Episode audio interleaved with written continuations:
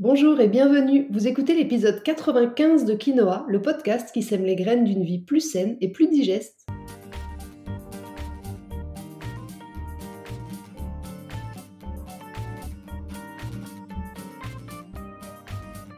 Je suis Julie Coignet, naturopathe spécialisée dans les troubles digestifs et les maladies inflammatoires chroniques de l'intestin. J'accompagne aussi les femmes enceintes, les enfants et les sportifs via des consultations sur Montpellier ou à distance et des programmes en ligne. Ma mission à travers ce podcast est de vous aider à adopter de nouvelles habitudes de vie, plus saines et équilibrées pour votre santé en général, mais aussi pour vos troubles digestifs en particulier. Dans ce quatre-vingt-quinzième épisode de Kinoa, à l'occasion de la sortie de mon nouveau programme d'accompagnement spécial MICI, Crohn et R C H, je vais faire un focus sur la douleur, ou plutôt les douleurs qui impactent grandement la vie des personnes qui souffrent d'une maladie de Crohn ou d'une R C H.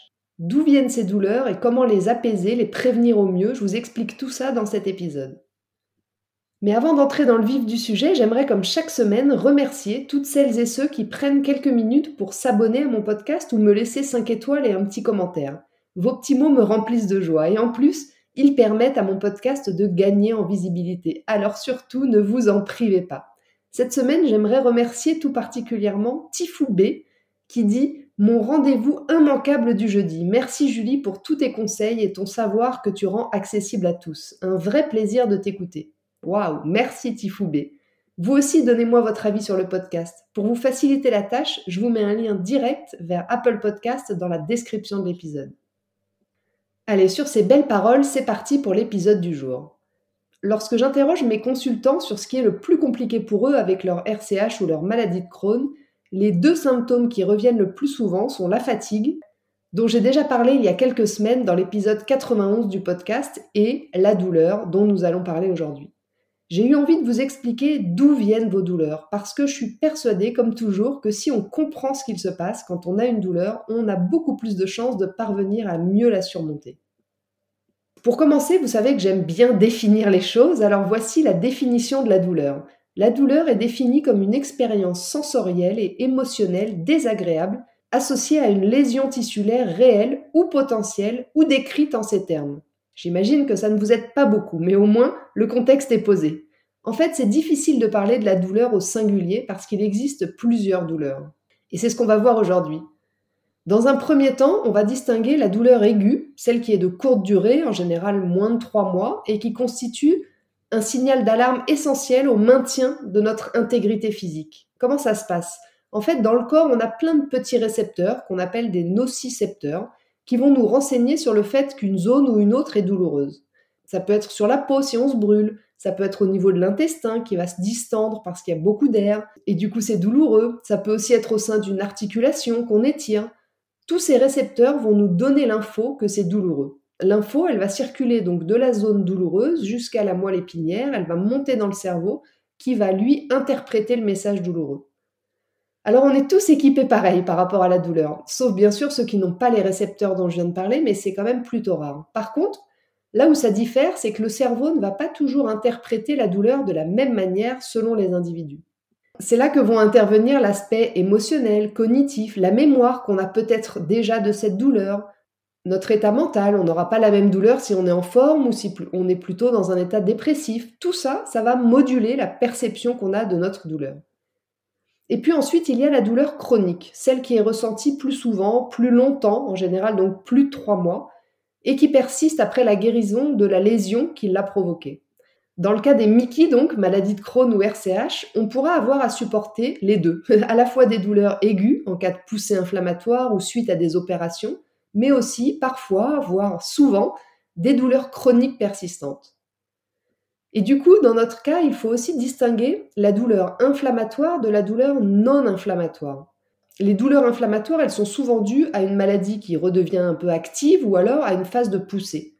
L'inflammation, comme je l'ai déjà expliqué dans de précédents épisodes, c'est un processus naturel par lequel les globules blancs du corps vont vous protéger contre une infection, contre une lésion. C'est un processus naturel qui est indispensable pour permettre la réparation.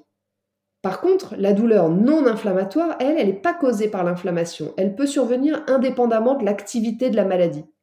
Parmi les exemples de douleurs non inflammatoires, on peut citer par exemple un blocage dans les intestins, des adhérences de tissus cicatriciels, des suites d'une intervention chirurgicale, ou encore les douleurs fonctionnelles comme la diarrhée, les crampes ou la constipation.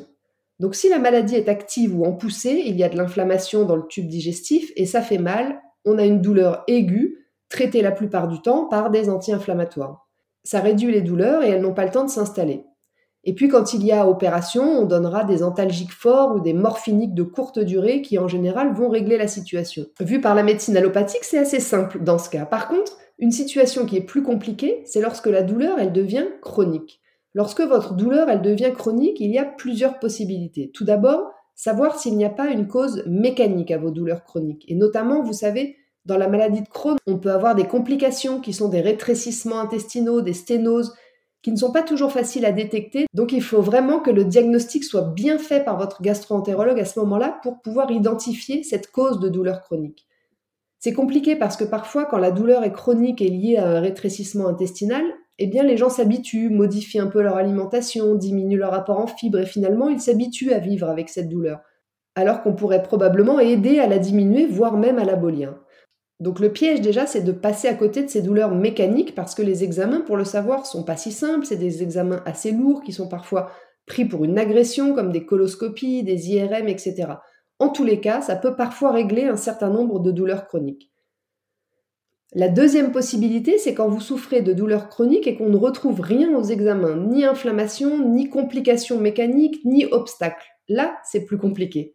Première chose, ça peut être des douleurs post-opératoires. C'est pas rare dans la maladie de Crohn en particulier d'avoir recours à plusieurs chirurgies, des résections de l'intestin grêle, et donc là, on peut avoir des douleurs post-opératoires qui peuvent traîner et qui sont des douleurs plutôt neuropathiques. C'est-à-dire qu'on a coupé un petit nerf et du coup certaines connexions nerveuses de la paroi intestinale. Et ça, ça peut faire mal pendant un petit moment. C'est en, environ dix pour cent des gens. Dans ce cas, dans la médecine allopathique, on va couramment utiliser des antidouleurs pour vous soulager, mais parfois aussi de l'électrostimulation sur les cicatrices ou d'autres techniques. Et puis enfin, en dehors de ces douleurs, il y a une grande partie d'entre vous qui n'ont pas du tout d'inflammation dans leur intestin. Votre maladie est assez bien contrôlée, il n'y a pas non plus de complications mécaniques, vous ne sortez pas d'une opération chirurgicale, mais pourtant, vous êtes à peu près quarante à soixante pour cent suivis pour Crohn ou R C H à développer des symptômes douloureux chroniques de l'intestin, qu'on appelle dans ce cas des troubles fonctionnels de l'intestin. Et c'est là où en général j'interviens. C'est souvent votre cas lorsque vous venez me voir en consultation. Vous n'avez parfois plus rien aux examens et pourtant vous souffrez quotidiennement de troubles du transit, alternance diarrhée-constipation, de ballonnement, d'une digestion difficile, de douleurs abdominales, de crampes, parfois même de nausées ou de bruits digestifs qui vous dérangent. C'est des douleurs qui sont vraiment pesantes au quotidien, qui vont en plus très souvent induire une fragilité psychologique, morale, nerveuse qui n'aide absolument pas à gérer les douleurs. Donc il y a une espèce de spirale infernale qu'il va falloir essayer de casser. Le souci, c'est que les douleurs fonctionnelles, elles ne se voient pas. Et donc votre gastro-entérologue, lui, il va être content quand la coloscopie va être OK et qu'il ne voit pas de marqueur d'inflammation.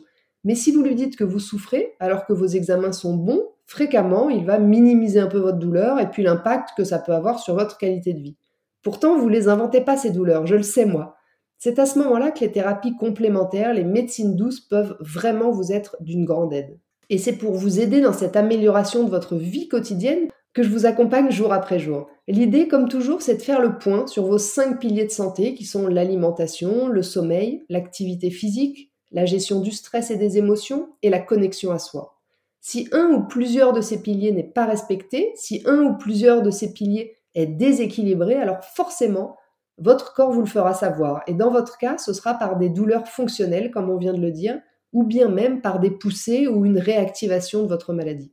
C'est pour en finir avec ce cercle vicieux qui vous gâche la vie que je vous accompagne donc en consultation, mais aussi que je vous ai concocté un programme super complet en ligne spécial MICI, dans lequel je vous explique d'une part comment fonctionne la naturopathie, comment fonctionne votre digestion, mais aussi dans lequel je détaille chaque pilier de santé, comment en prendre soin, mais aussi concrètement, comment le rééquilibrer si besoin avec tout un tas de conseils, de fiches pratiques pour passer facilement et rapidement à l'action. Voilà, sur ce, l'épisode quatre-vingt-quinze de Kinoa touche à sa fin. Je vous remercie de l'avoir écouté jusqu'ici. J'espère qu'il vous a plu, qu'il vous aura donné des pistes pour mieux comprendre vos douleurs et les différents types de douleurs et surtout l'envie d'améliorer votre bien-être quotidien. Pensez à transférer l'épisode à vos amis ou à le partager sur vos réseaux sociaux si vous le trouvez utile. Je vous invite également à vous abonner à ma newsletter pour ne rater aucun épisode du podcast, mais aussi pour suivre mon actualité et profiter de conseils chaque semaine directement dans votre boîte mail.